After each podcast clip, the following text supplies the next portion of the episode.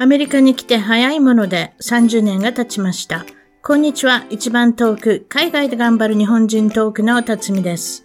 カリフォルニア、ロサンゼルス、オレンジカウンティより、世界中、海外で頑張っている素敵な日本人の方々と楽しく本音でおしゃべりをしています。ゲストの写真や情報も満載。ホームページ、番組のウェブサイトは、一番トーク .com、一番トーク .com からお楽しみください。海外にちょっと住みたい、ずっと住みたい、どこにしようかなとお考えの方に耳寄りな情報。ワーキングホリデー、移住、留学をするならカナダが一番。先日一番遠くでおしゃべりしてくれたカナダはバンクーバーの母こと、南ゆりさんの japacity.com。スーツケース一つで日本より来ていただけるようすべてをご用意いたしました。まずはバンクーバーでの住むところから最低予算でシェアの個室がなんと4万円から、光熱費込み、家具はもちろん、トイレットペーパーから寝具までを含む至れり尽くせりのサービス。ランドリー使いたい放題、高速の Wi-Fi も完備しています。シェアハウスはすべてリフォームしたモダンな家の数々。安全でいて綺麗で低予算、すべてが揃ったバンクーバーでの快適な生活を保障してくれる japacity.com。カナダでの仕事のお世話、ビザのご相談、他のどの国よりも取りやすい永住権の情報と相談、海外のワーホリ、移住に興味のある方、すでにワーホリで次の国をお考えの方、まずは japacity.com のオンラインでのコミュニティに参加して情報を掴んじゃいましょう。その他、バンクーバーのママを応援するサービス、平日、週末、祝日にご利用いただけるマルチリンガルの子供さんのためのクラス、学校へのお迎え、アフタースクールのクラスも人気です。セミナーやクラス、会議やパーティー会場、美容サロンなどのスペースをお探しですが、バンクーバーの最高級住宅地、超豪邸の各部屋をレンタルスペースとして開放、カラオケジャグジ、プールを完備。お問い合わせと詳細は japacity.com より japacity.com 番組のサイト一番トーク .com の海外お役立ち情報でも南ゆりさんの japacity.com の情報をキャッチしてください。それでは今回のポッドキャスト一番トーク海外で頑張る日本人トークは、えー、アメリカはロサンゼルス西海岸の方から、えー、もう海外には42年ほどいらっしゃる、キミコ・メイブリーさんに来ていただきました。こんにちは。こんにちは。長いですね、42年間って。あの、ひょっとしたら一番遠くで一番長いこといらっしゃる人かもしれない。そうなんですね。そうですね。海外にっていうことは、はい、まずはハワイに4年半ほどいらっしゃって、ロサンゼルスには1982年からいらっしゃるので、それ全部合わせて42年ということでいいですか？はい。はい。そういうことですね。そうです。今いらっしゃるのはロサンゼルスから少しちょっと、えー、っと、そうですね。ほぼあれじゃないですか、ダウンタウンから15分ぐらいで行けるとこですか？モンテベロっていうところにいらっしゃる東側の方ですね。はい、そうです。えー、っと、こちらは何で有名かって言ったら、あんまりそんなモンテベロって知ってる人いないでしょう。特に有名なもの ってないと私、私今日、今朝、うちのアメリカ人の主人ですけれども、あの、はい、モンテベロって知ってるって、それどこってそれで終わってしまったんで、エルモンテってわかる？って言ったら、あ、エルモンテ、はいはい。モントレーパークってわかる？って、はいはい。大体あの辺よって言ってたのそういうことですね。そうです、そうです。ね。モントレーパークと言ったら、モントレーパークの東側です。中国人、中華街で有名だったりとか。そうですね。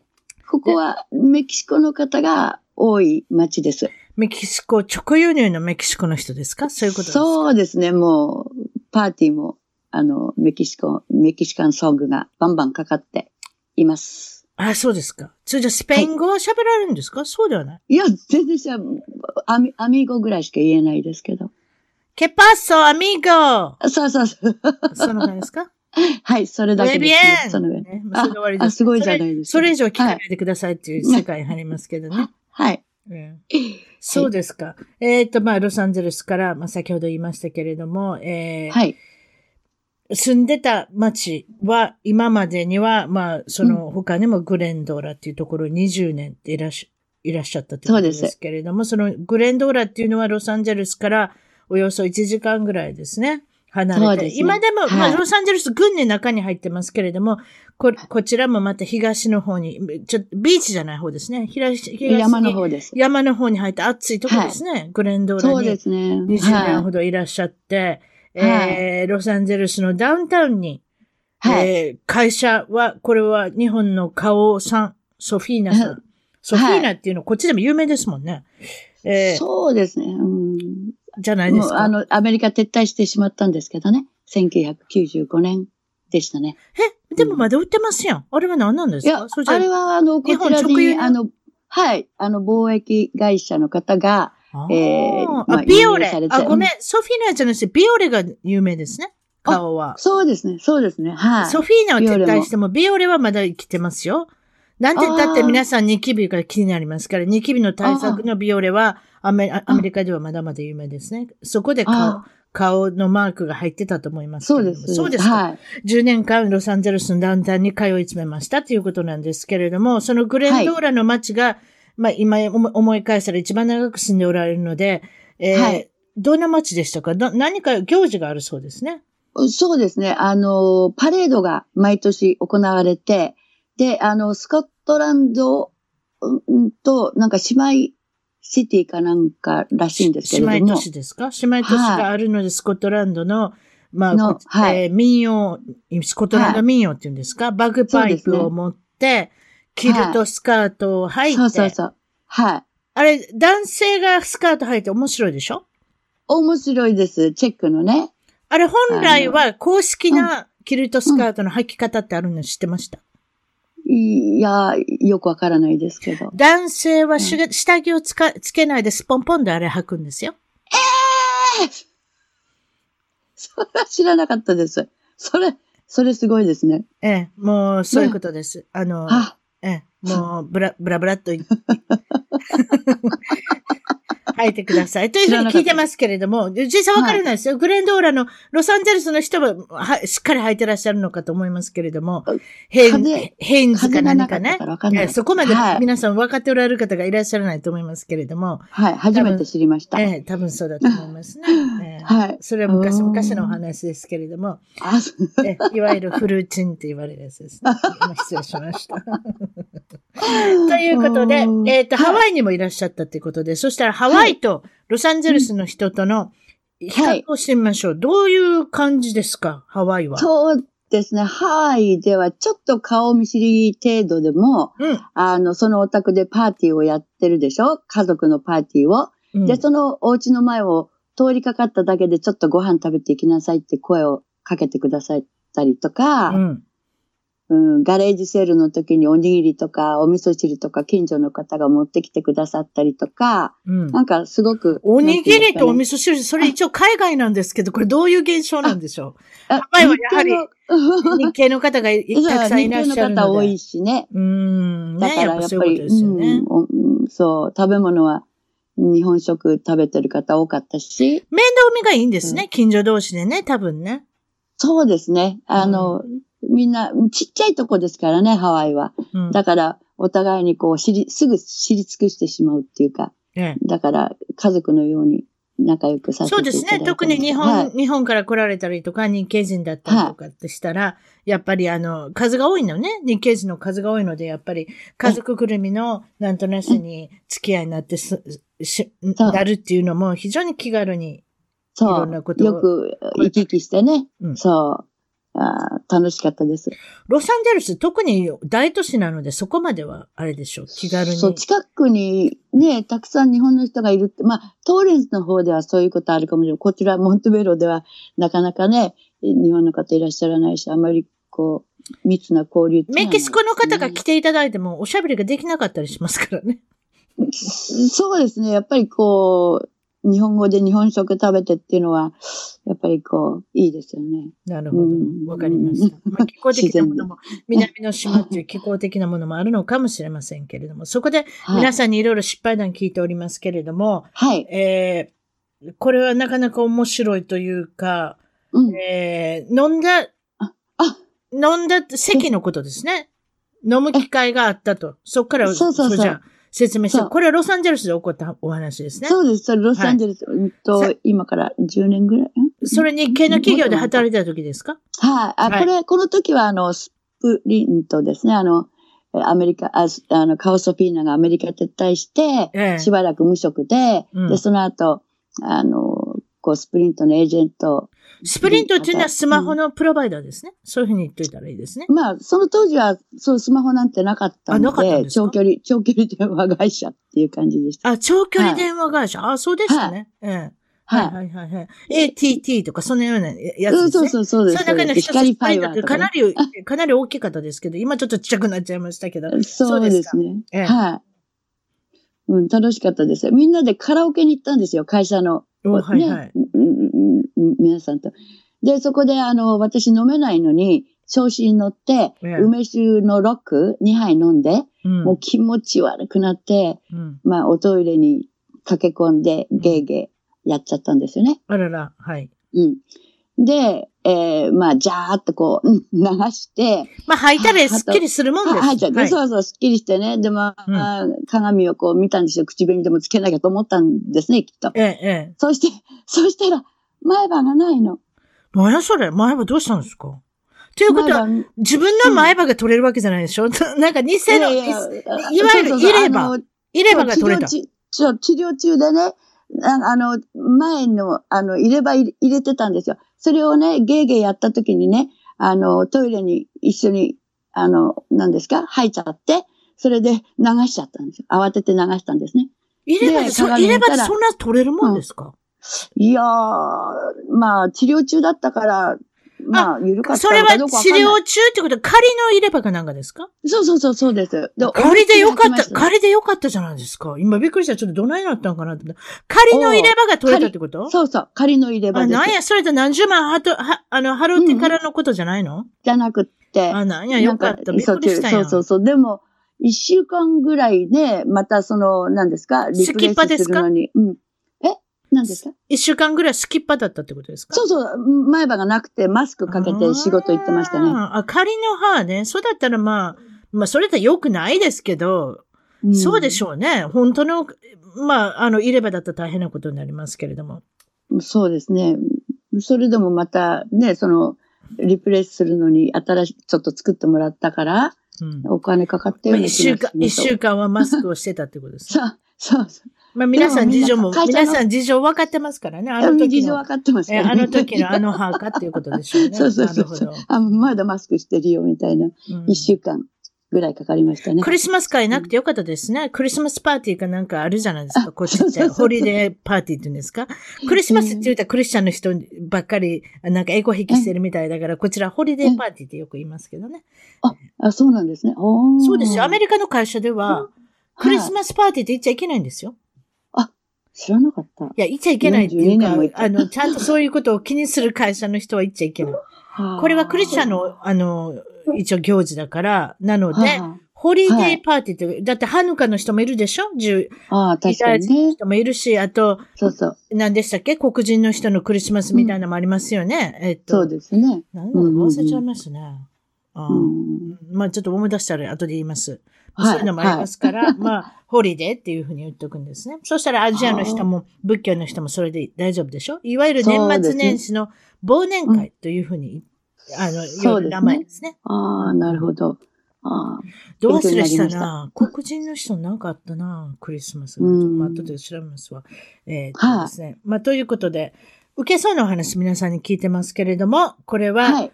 よく夢を見て、よく夢を覚えてるっていうことなんですね。そ、そうですね。覚える努力してますね。あの、夢を覚えてるようにノートを横に置いて、え、夢日記があるんですか、夢日記、うん、まあ、真面目にやってないですけど、うんやったり、え一時期や一生懸命やったり、またやらなくなったりしながら、うん。うん、でも長いこと。わかった。あ、ごめん。ちょっとごめん。ごめんなさい。ちょっと言っていいはですか、気持ち悪い私寝れなくなるんです、こういうの。あクリスマス、えあのね、あの、黒人のアフリカの人の、あの、クリスマスはクワンザって言うんです。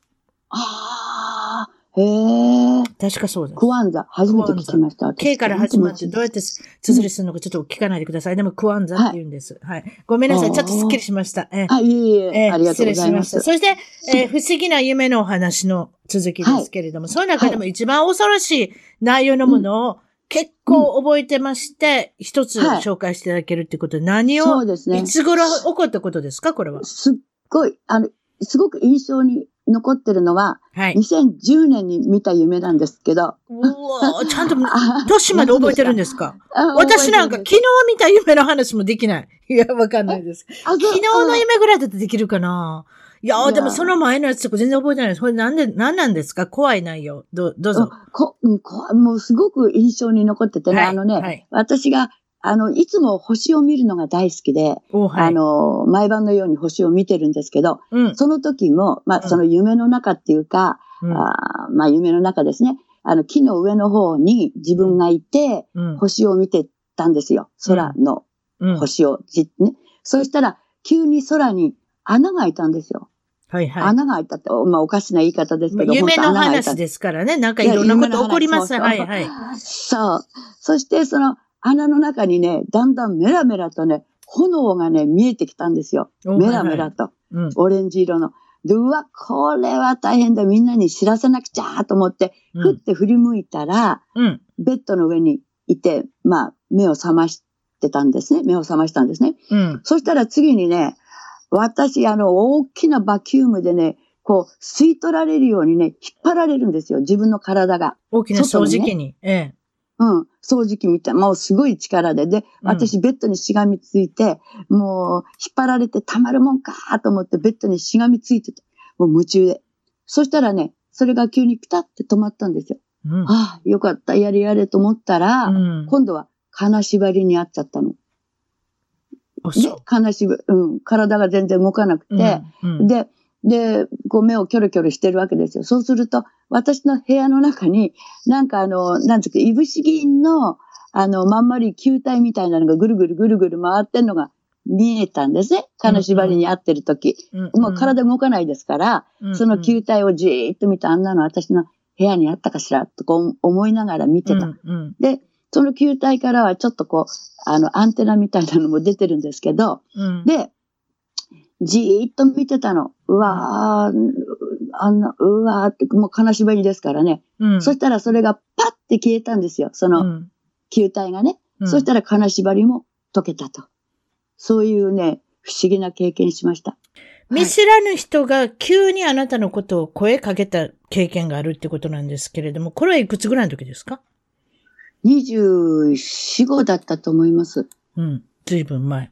と言っておきましょう。うん、そうそう、23しかな。なんか、ともかく分かに日本にいる時ですね。これは日本のどこでどういうふうに起こったんですか、喫茶店でコーヒーを飲んでたうんん。ですよ。うん。そしたら、5、6人のサラリーマン風の人がドヤドヤって入ってきて、はいそ。のうちの一人の方が、つかつかっと私に近寄ってきて、うん突然、あなたは33歳で、お腹がすごく痛くなって死にますよって言われたの。そんなこと言う人いたんですか？そうなんですよ。で、そものうびっくりしちゃって。それで、うんそれで、い言って言いっぱなしでどっか行っちゃうんですか？どうなったんですか？い、や、それでね、あなたは顎を突き出して、背中が丸まって姿勢が非常に悪いと。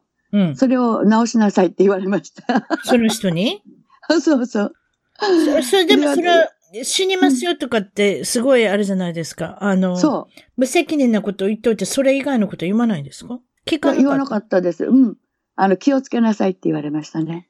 はあ、あなたもショックだったから、うん、もう、ボカって口開けたまま、あ何の反応もすることもできず、ただ聞だってい、たは33歳ってことはあと5年か、いやいや、8年ぐらいあるわけじゃないですか。10, 10年ぐらいあったんですよね、その時ね。まあ、10 23年ぐらいあったら、うんそれもう頭の中でよぎってもう、あれでしょう。離れないでしょ？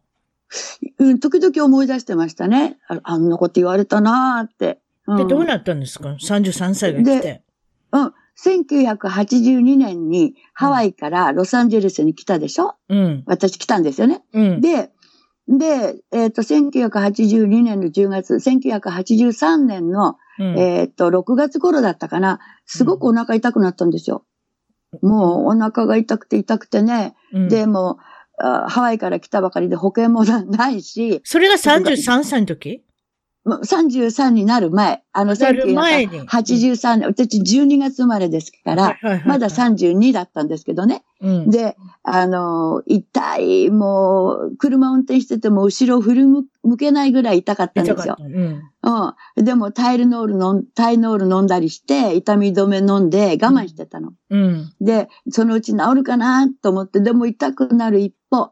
で、でも、そうこうしてるうちにね、うちの娘が、あの、2階から1階まで階段落っこっちゃったんですよ。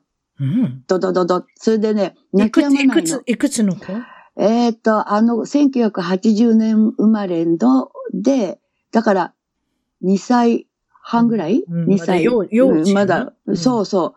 で、もう心配してね、泣き止まないから、多分骨がどうかしちゃったんだろうっていうことで、うん。それで、えっ、と、あの当時は私、あの、ロサンゼルスのカルバーシティの近くに住んでましたから、うん。カルバーシティのクリニックに、あの、飛び込んだんですね。うん。娘が大変だって。うん。そして、えーまあ、見てもらったら、お医者さんに見てもらったら、どこも何ともなってなくて、娘もケロッとしてるんですよ。うん。うん。ね。そしたら、お医者さんがね、いや、お母さん、あなた顔が真っ青だよっていうわけ。うん。で、なんか具合悪いって言うから、実はお腹が痛いですって言ったら、うん。ああ、もう、そのお医者さん、すごく起点が効くお医者さんだったんですね、今思うと。うん。で、すぐ検査しましょうって言って、うん、耳たぶ切って血で検査したら、うん。大変だ。盲腸がもう腹膜炎を起こす一歩手前になってると。おー。うん。で、あなた家に帰って用意してる暇もない。うんもうすぐに手術室ですって言われたんですよ。その時に。うん。その時に。でも保険もないし、うん、私も唖然としてね。で、まあ、ハズバンドに来てもらって、ハズバンドに保険ないからって言ったら、ハズバンドまあってご主人ね。うん。ああ、そうです、そうです。ごめんなさい。一応これ日本の人向けの番組だから。はいすいません、主人がね。はい。そ そしたら、まあ、その外科医の方を紹介してもらって、そのクリニックの中の、うん。日本人だったんですけど、英語をお話にななって日本語喋れないのかなと思ったんですけど、うん。で、あ保険がないんだったら、ディポーゼットを1500ドル入れてくださいと。うん。そしたら手術しすぐします。で、で私どうしようか、カウンティホスホスピタル行こうかったら、そんな時間ありません。そんなこと、あの、してる、あなたには、あの、そういう時間もありませんよ。すぐ手術しないともう命に関わりますって言われて。もう千、うん、1500ドルディポーゼットしてね、それで手術室に行って、まあ手術してもらった。それで、まあ手術が終わってから、その先生が私のところに来た時に、もうあ爆発寸前、その盲腸が、もう拳台ぐらいになってて、うん、本当に九死に一生得ましたよって、今度は日本語で言ってくださったんですよ。もうまたそれもすごいじゃないですか。その難しい言葉。あ そうそう。あ、なんだ、日本語言われ、日本語できんやんか。できんよね、そうそう。おでもよでもあれですね。今から考えたら、その喫茶店のその見知らぬ人が言った予言が当たってたってことですね。そう。で、娘がね、階段から落っこってあんな泣き、泣き叫ばなかったら、私多分お医者さん行かなくて、本当に死んじゃってたかもしれないです。あ、確かに。あ、確かに。うん不幸中の幸いですね。い幸い。そう。で、それで、今度はですね、この先があるんですよ。あのーまあ、それで命助かって、うんまあ、おお金も全部払っちゃったんですけど、でも、うんまあ、命助かってよかったよかったということになったんですけどね。うん。そうしましたらね、その1983年の12月30日、うん。うちの父が、やっぱりちょうど私が盲腸で痛くなった頃に、うん。癌が発覚してたんですね。うん。脾臓癌だったんですね。うん。で、お腹がものすごく痛くなって、うん、お医者さんに駆け込んでたんですね、日本でね。うん、私はその時ロサンゼルスですから。うん、で、私はそういう、あの、父の事情などは全然知らなかったんですけど、うん。それで、えーまあその脾臓は手術することができない。あなたは6ヶ月の命ですって言われてたらしいんですよ。うん。それで実際に、あー1983年の12月30日にうちの父は他界してしまったんです。あらら、はい。ね、お腹がものすごく痛かったんだってう。ん、うん。ね、でモルヒン、モルフィネを打ってたうんそのぐらい痛かった。うん。で、その時は、12月30日は私は33歳になってるんですよ。12月14日生まれだから。おーはいはいはいはい。ということは、私はもしかしたら死んでたかもしれないけど、娘のおかげで助かって、うん。もしかすると父が身代わりで死んだのかなって思うわけですよ。お腹痛いって言ってし、お腹痛亡くなられたわけ。ですもんね。なるほど。そういったのがあるのかもしれませんね。そうですね。うーん。まあ、ものは考えよう。ね。考えようそういことで。でもまあ、あの、ね、もう、うんそこから別にけ健康の異常もなく、それが一番の、あれですね、大病されたっていうことですね。そう。だそこで気がついたのは、私は、まあ、両親が離婚してまして、父を、まあ、恨んでましたので、うん 今、恨ん、恨んではいないんだけど、愛してるから恨んでたんですけど、うん。その時に後ではって気がついた。父はね、自分で意識してかしないでかはわからないですけれども、うん。私の身代わりになって、まあ、うんこうまあ、潜在意識っていうかね、まあ、それで、そういうことで、身代わりになって死んだのかなって考えました。あともう一つ、この受けそうなお話っていうことで、はいはい。ご紹介していただけるのは、アーノルド・シュワルツェネガーさん。もちろんはい、俳優でも有名で、ターミネーターの最近の映画にも出ておられて、そしてカリフォルニアの州知事までされて、はい。一期だけですね。多分一期間なんかやられたんですね。4年間だけ。多分。ねえ、二回、二期目はした。ちょっと覚えてないですけれども。私もちょっと覚えてないですけど。シュワルツェネガーさんと、えーはいの出会いっていうことなんですけれども、はいもともとその、えー動物のシェルターによく通ってたっていうことで、犬や猫の、猫はい。いわゆる保そ健、の保健所ですね。日本でいうシェルターは保健所。そこでどうにか助けてあげれないもものかということで、ボランティア活動されてる方がいっぱい集まってて、そこでもう顔なじみになってたっていうことですね。そうです、そうです。いつも通ってたんですよ。うんうん。で、そしてそこの従業員の方がね、うんあの、バルドウィンのあの、シェルターだったんですけれども、ええ。あーそこの方がね、あの、アーノルド・シュ、シュ、シュ、シュワルツェネガーさんシュワルツェネガーさんが、ええ。キル・オーロベ、全部殺してしまえと。うん。そう言ったと。場所がない動物はね、全部殺してしまえと言ったって言うんですよ。殺してしまえて言ったって別に電話かけてきて言うたわけじゃないでしょ？それは。いやそそういうことですよね。うんそれは、うん、どう、どうして、どういうふうな形で言ったかまあ、はひょっとしたらないらなんか手んですけど。紙かなんかが来たのかもしれませんね。シェルター宛てに、うんさんからの、うん、まあ、あるじゃないですか。あの、通告として多分そういうふうに言ってきたんじゃないですか。彼自身も言ったのかわかりませんけれども。はい。そういう手紙か何かで通達があったんでしょう。はい。それで、うんそれで私ももうね、動物好きですから、殺してしまえっていうのは大変なことです。そう。で、私、あの、彼をね、不安だったのに、なん、そういうこと言う人だったのかと思って、もうそんなんだったら私手紙を書いてね、抗議したると思って、もう、もう許さないと思ってね、もうカッカカッカ来てたわけですよ。うん。で、私がそのバルドウィンで、まあボランティアしてる時に一緒に、ものすごいもう、あボランティアをしてる男の方がいてね、うん。その方が、君子、あの、一週間後にね、あの、マリブーで、あの、動物の里親を探す、あーレスキューするんだけど、ボランティアするかって言われたので、はい、しますということで、まあ、マリブにお手伝いに行ったわけですよ。ま、マリブの一応説明しておきましょう。マリブっていうのは、セレバディ、セ、セレブの方、まいわゆる女、あの、ハリウッドの方がたくさん、あの、お住まいの高級住宅地ですね。そうです。その中の、えーまあ、動物を救おう、犬猫を救おうっていうボランティアに活動に参加されたっていうことで、どう、どうでしたか？い行はいって。それでい行ったんですよね。うんあのーえーそしたらね、そこにシュワちゃんがいたんですよ。来ましたか？知事さんも。そう。うんあの、奥さんも、その当時はまだ離婚されてなくて、マリア・シュライバーさんね。えーケネディの何か、あれですね。細身のね、あの、方でしたけど、で、お子さん、あの、男の子さんもいらしてて、うんうんで、あの、犬をもらってください、もらってくださいってこう、まあ、ボランティアっていうか、そういう活動をされてたわけですよ。一応でも知事さんだからね、そういうことをしなきゃ。ええ。で、でも、まあ、でも、よく似てるけど違うよね、と思った。でも一応、あの、聞いてみたんです。うん。あの、ところがね、名前が出てこない。今も出てこないけど。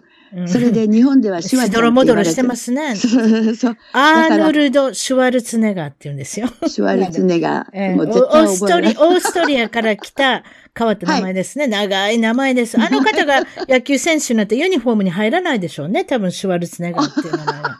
それぐらい長い名前ですね。ええそれで彼だったんですか？なんて、で声かけてみた。こ声かけたら、ああいうシュワちゃんって聞いたんですよ。私もう、ほら、言葉が出てこないから日本。の人にはシュワちゃんで有名ですから。ああいうシュワちゃんって言ったらはい有名ですなんて言いましたそうか彼は。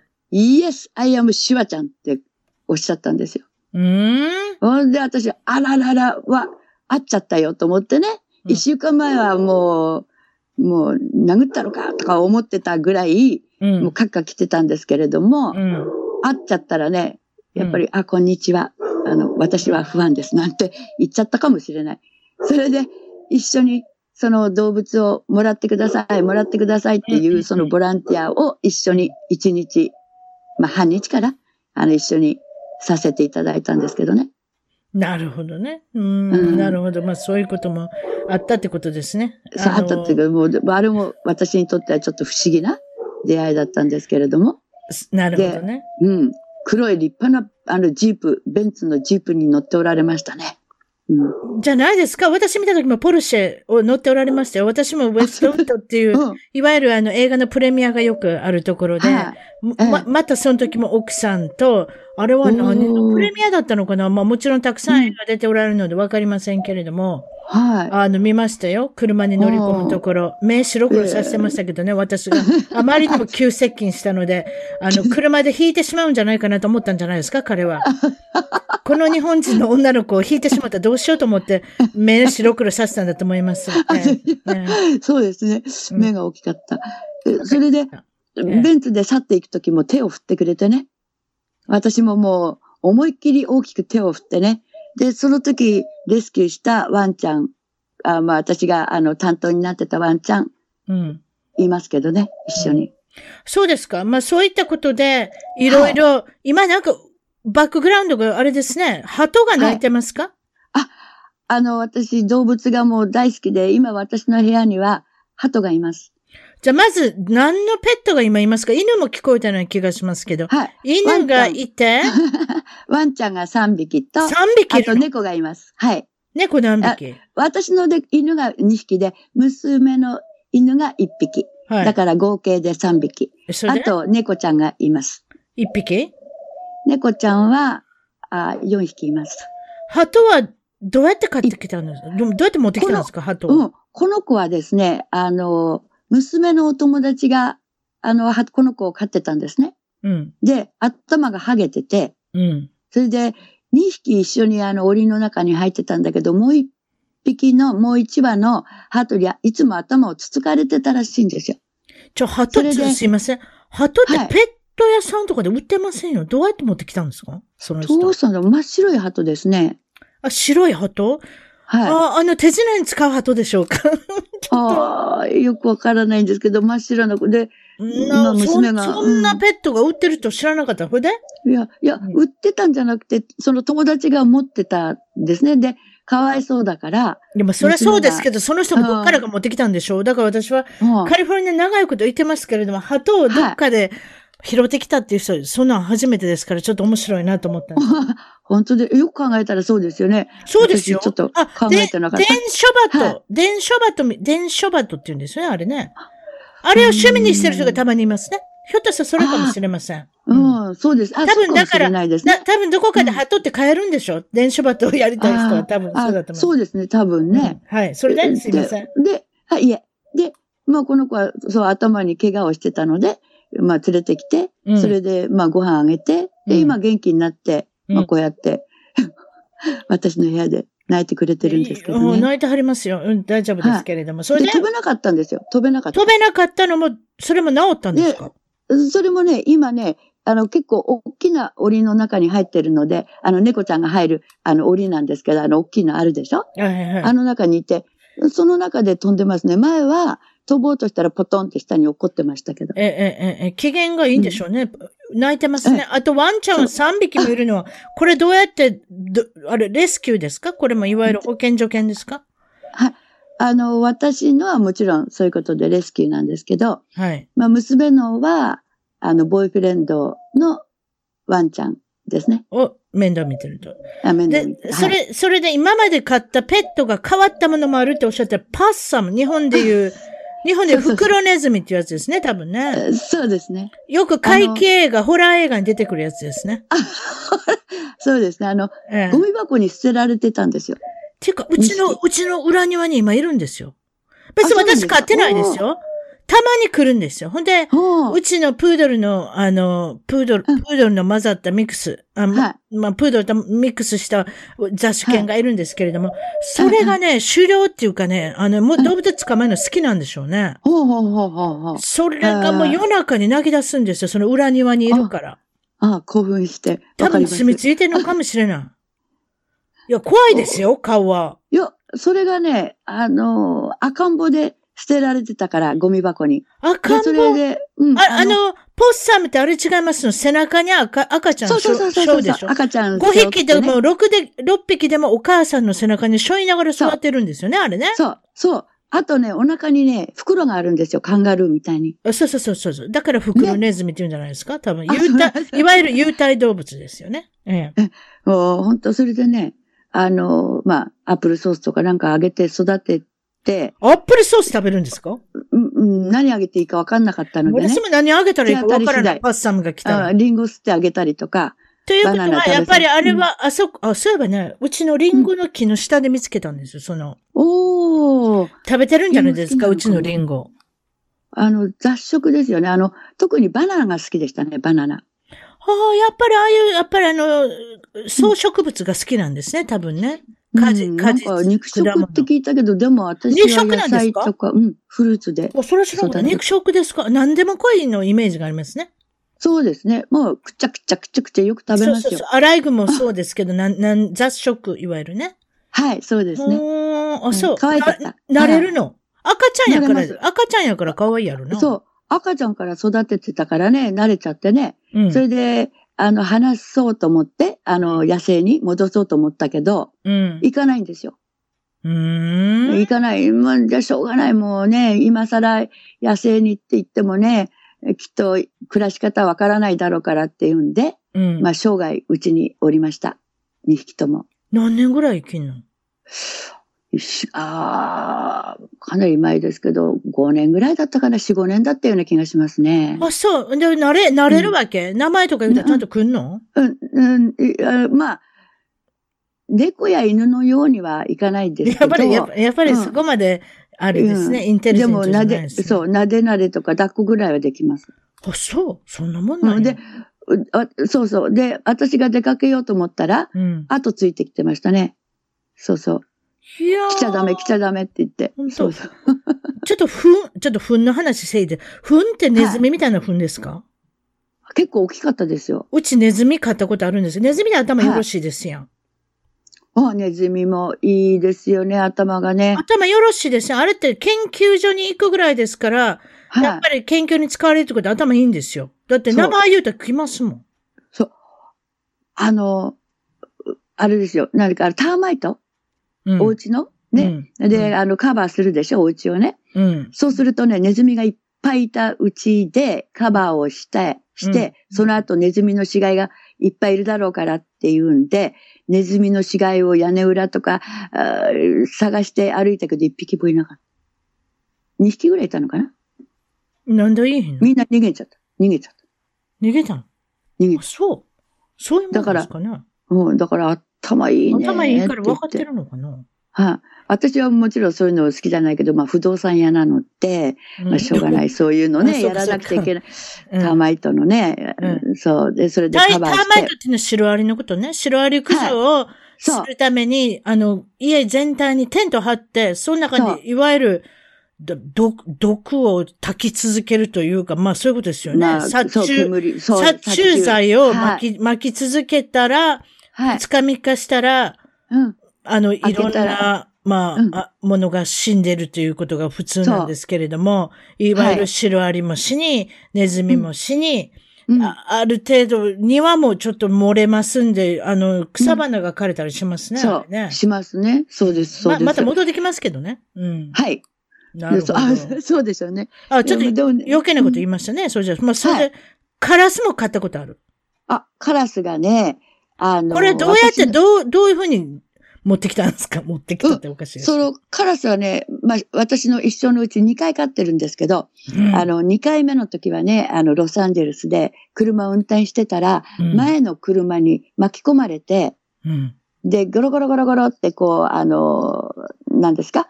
あの、パタパタパタパタってに逃げてったっていうか。引かれたまあ当たったうんきききうん当たったんですよ。うん巻き込まれた。車に。それで私、車止めてね、急いだ追っかけてってタオル持って、うんで、おあの、その、追っかけてってっていうか、その、カラスをね、タオルにくるんで、うんそれで、うちに連れて帰って、うん。で、まあ、怪我はしてなかった。だけど、声が潰れてましたね、なんか。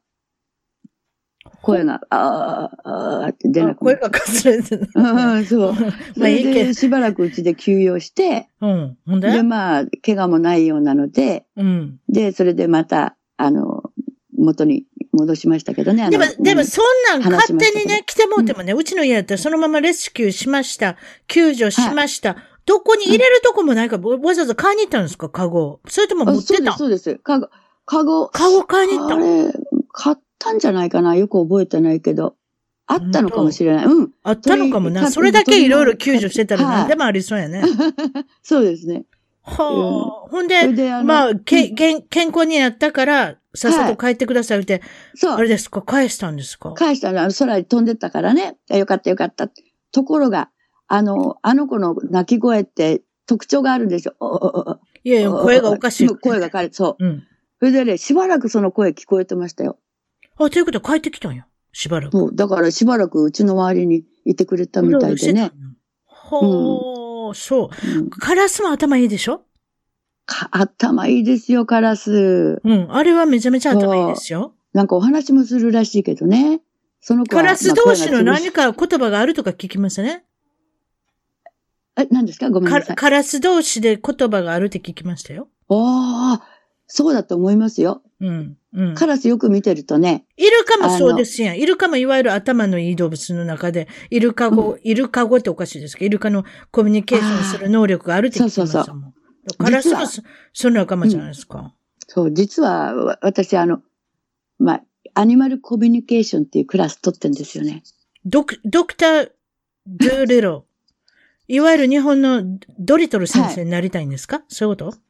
うんとね、あの、動物の写真を見ながら、その動物のお家に行ったところをイメージして、ドアを開けて入っていく。そして、そのあー写真のワンちゃんと会って、まあ、お話しする。イマジネーションでね。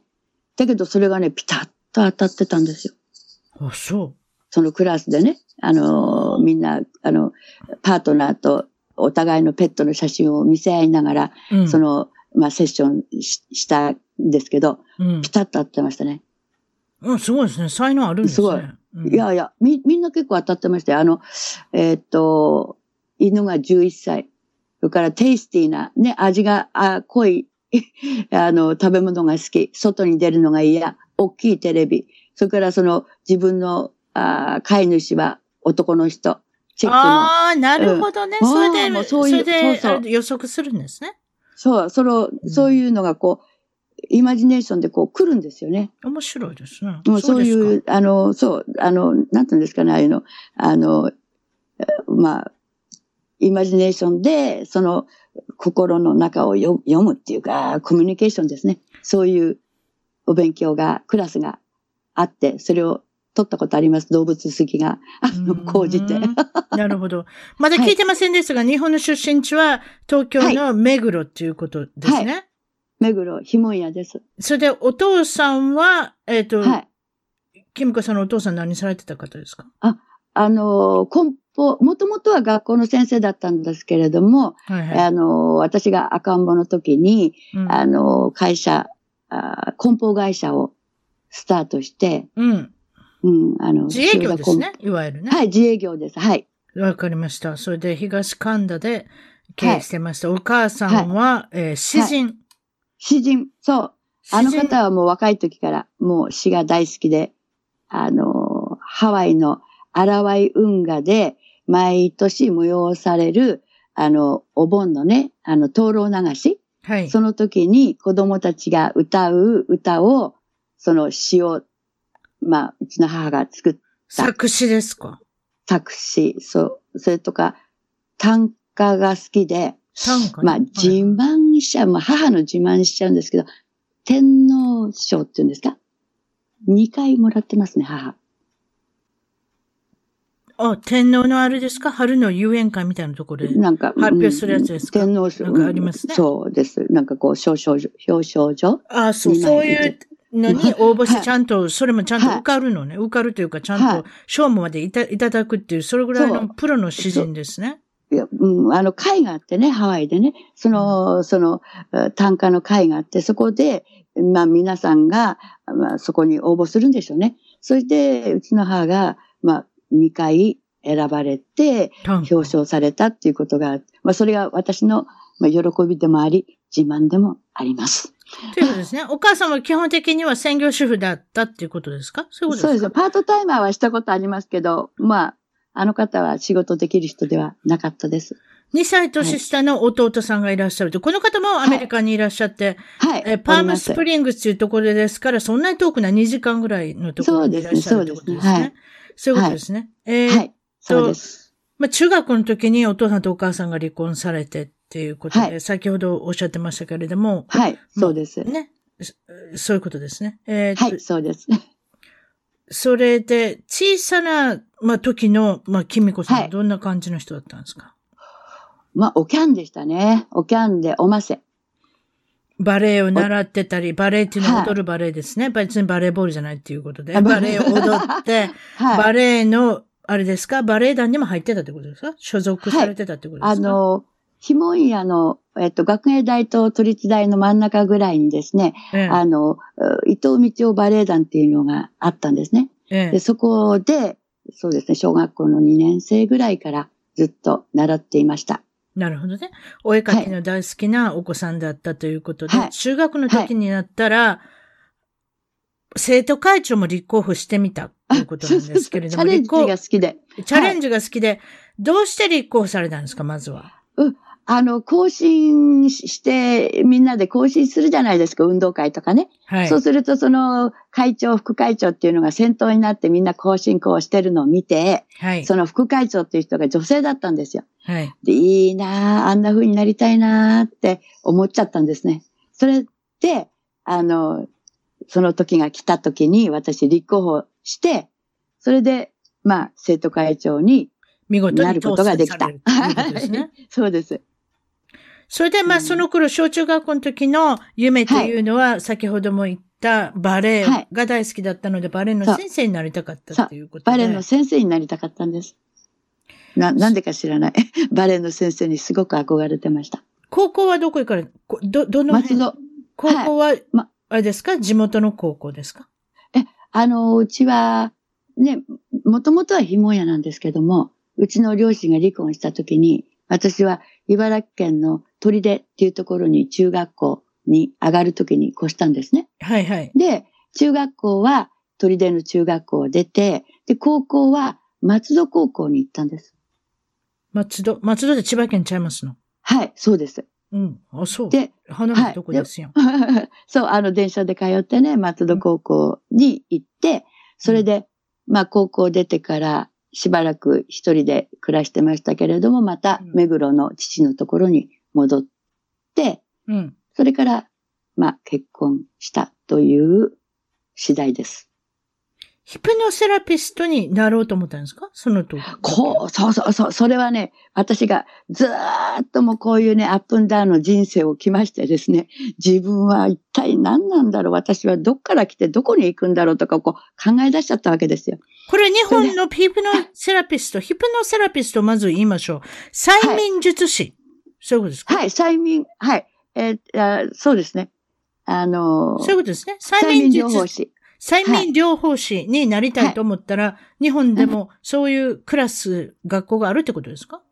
や、これはですね、私はアメリカで行ったんですよ。あ、アメリカで行ったうんはいはいもう60になろうという時にですね。あ、そういうことね。そうそうそうそう。はいはいはいはいうんそう、もう不動産のね、仕事がもうリーマンショックでもう仕事がなくてね、うんもうどうしましょうっていうあーわかります、時にね。わかります。その時皆さんいろんなことし始めますよ。うんそうで、本を読み漁ってたんですよ。自分をこう励ますためにね。うんで、ある時に、飯田文彦っていう方の本を10年ぶりに読み返したんですよ。ま、うん10年前に読んだら待てよ。そしたらその時に目にと飛び込んできたのが、催眠療法士っていう言葉が目に飛び込んできて、それで、えーこれ英語でなんて言うんだろう。それ、そのぐらいわかんなかったの。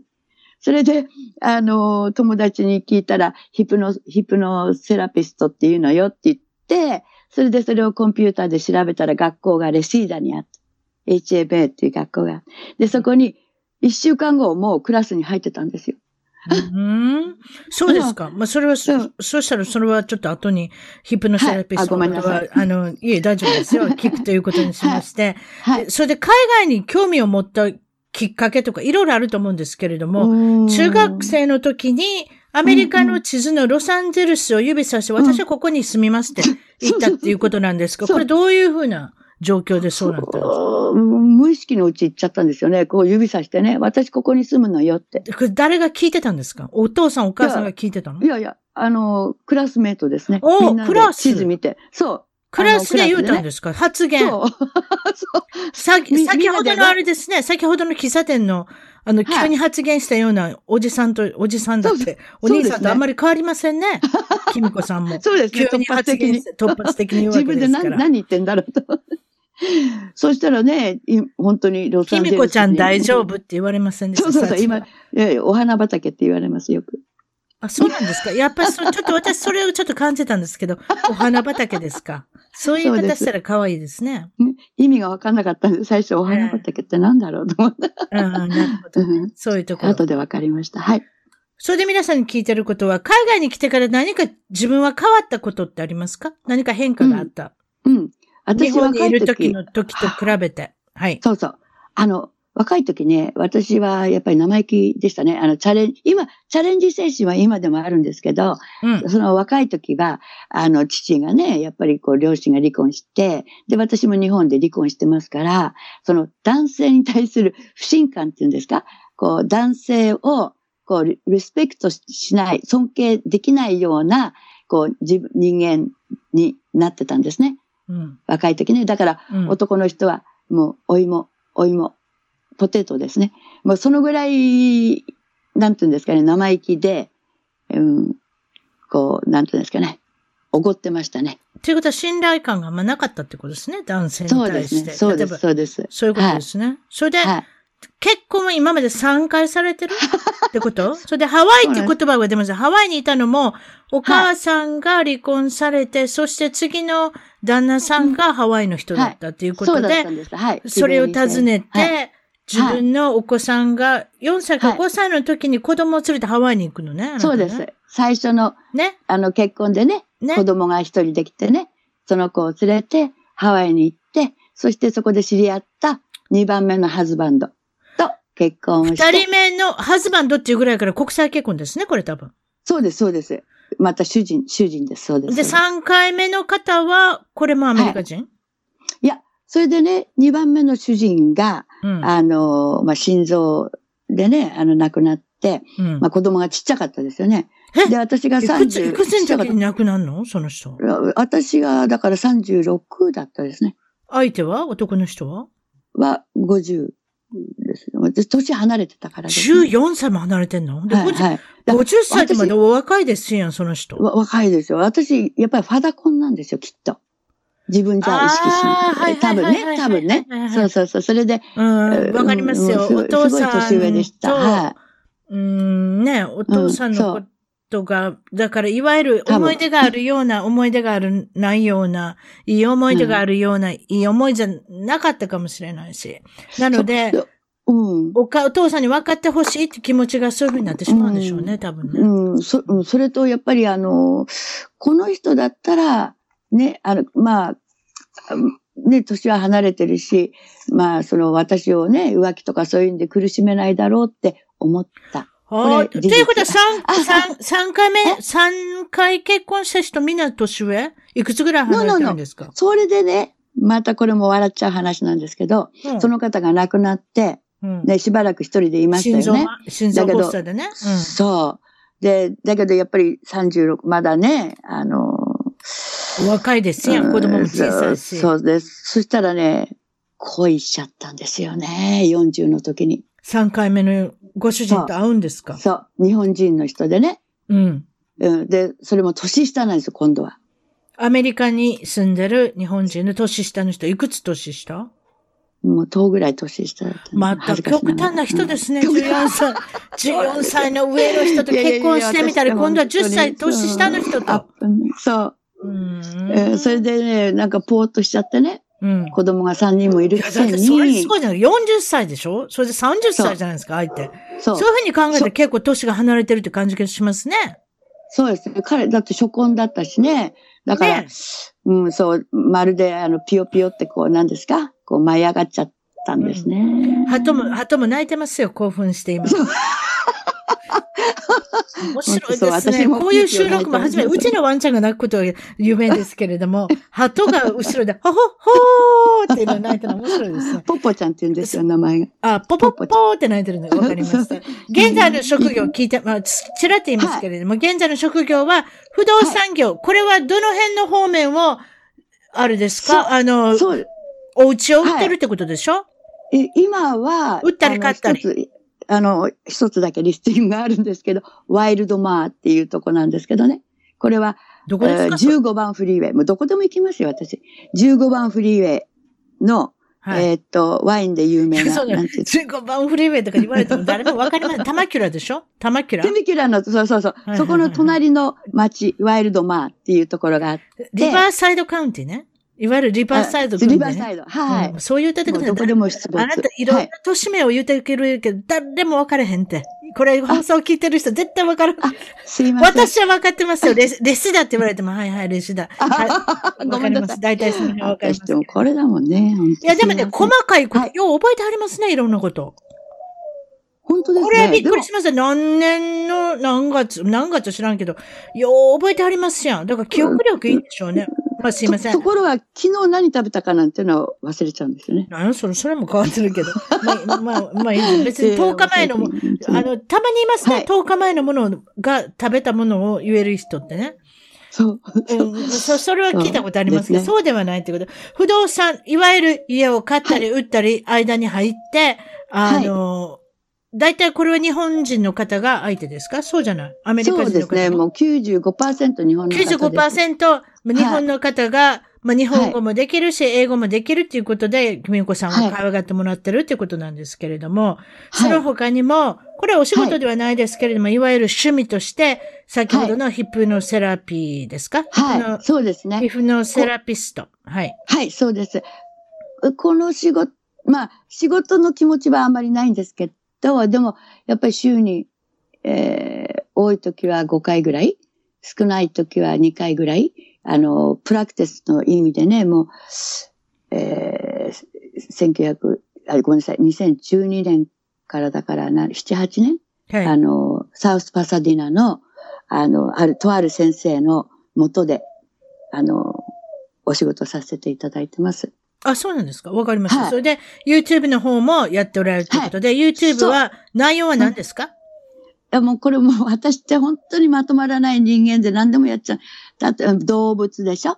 それからもちろんヒプノのこともこれからやろうと思ってるんですけど、催眠術療法のことね。そうですね。これはあの解説、あの、皆さんに知ってもらいたいんですよ。っていうのはあの、ね、この、あの、精神科医というか、あの、その先生のところだと、まあ保険とかね、そういうことが聞くんですけど、でも結構ほら、お高いじゃないですか。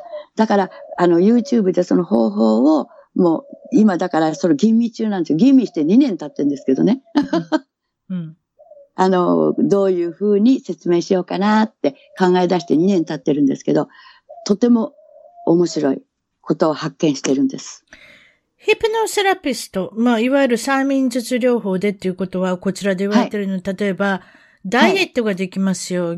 あ例えば、タバコがやめれますよ。いろ、いろんな、なんか、そういうことですよね。いそうですね。あの、あと何がどういうふうになるんですか？私の場合はね、あの、ちょっと、例えば、ディプレッションとか、その、心がすごく病んでるとか、何もする気がうん起きないとか、はいそ。れから何をしていいかわからないとか、はい。それから、例えば、まあ、ね、オーディションとか、まあ、何ですか、あの、インタビューとか、そういうところに行った時に、その、どうしてもうまくいかないとか、それから、あースピーチがもう怖くてできないとか、あそういう方たち、はい、そうですね。いわゆる恐怖症であったり、心が病んでいたり、例えば自信が少しなくなっていたりうん。する人の、まあちょっと応援団長みたいな感じですね。そうそうそうリードするだけです、私はね。自分がと特殊な人間だ。じゃあ、あとね、ナイトメア。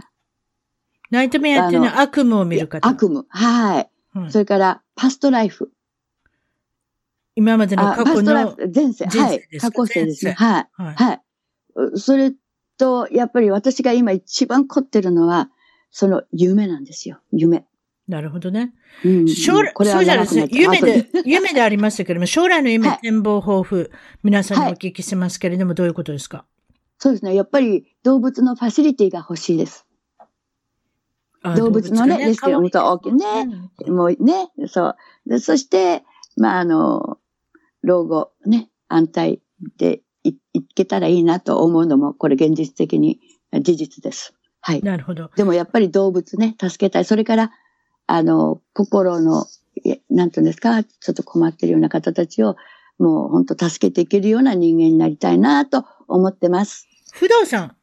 南カリフォルニアはすごく土地が上がったり、日本のように中古の家だったらあんまり価値がなくなるのが日本ですけれども、はい。どんどんどんどん土地も上がって家もどんどんどんどん上がるじゃないですか。そうですね。この傾うん向は今どうですか、いやー、これはね、来年ぐらいからね、ひょっとするとね、低迷気味になるのではないかなという噂が、今年や、こと、何？えー、囁かれてます。今10年ぐらい今上がってますね、多分。そうですね。このあのいわゆる上、あの、上昇気流、いわゆるチャートにして、グラフにしたら、ずーっと上がりっぱなしでしょ。ちょっと衰えましたけれども、落ち着いてきましたけれども。そうですね。あ、ある時期、あの、ほら、チャイナマネーがね、うん。ね、ちもう現金でね、どんどん買って。それ面白いでですね。皆さん、あの、はい。中国から現金を持って、この家くださいって、いわゆる何千万円っていうようなお金はいをドンとスーツケースに入れて持ってくるんですよね、あの人たち。いやスーツケースじゃ持ってくれないでしょ。だって日持ってくれない本からでもね。そんなん言うたかったら私今何千万円のね何千万円の私、現金見たことありませんもん。見たことあるんですか？噂によるとこれ言っていいのかどうかわかんないんですけど、えなんだっけ、ピットコインって言うんですか？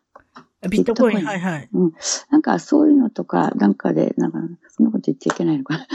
なんかそういうのを利用したっていう噂もあるんです。これ、本当かどうか。ねまあ、利用し信じるか信じないかまあまあ、新しい通貨がいろいろありますから。わかりました。そしたらですね、キムコさんの、えっ、と、連絡したい方、もちろんその不動産で、日本語で安心して、家を買ったり売ったりできますよっていう方は、えーはい。Facebook で繋がったらいいですか？そうですね、Facebook でキミコメイブリー。メイブリーってどう？いうふうに綴りましょはい。M, A, B, R, E, Y。うわかりました。そしたら、いろんなその情報は、私の、私と言いますか、私の、まあ、はいいわゆる番組、一番トーク .com、一番トーク .com のゲスト情報の方から、クリックしてリンクをつけるようにしておきます。こんな感じでいいでしょうか？ありがとうございます。はい、今日はどうもありがとうございました。はい、失礼します。どうも失礼いたしました。一番トークのツイッターでぜひフォローをして絡んできてくださいまた一番トークの Facebook で気に入ったらぜひいいねをお願いします番組の聞き方は iTunes もしくは内蔵のポッドキャストアプリより一番トークを検索 Android のスマートフォンからはサウンドクラウド Google プレイミュージックのアプリより一番トークを検索。チャンネル登録をして新着をいち早くゲット。私の小さな番組をぜひ応援してください。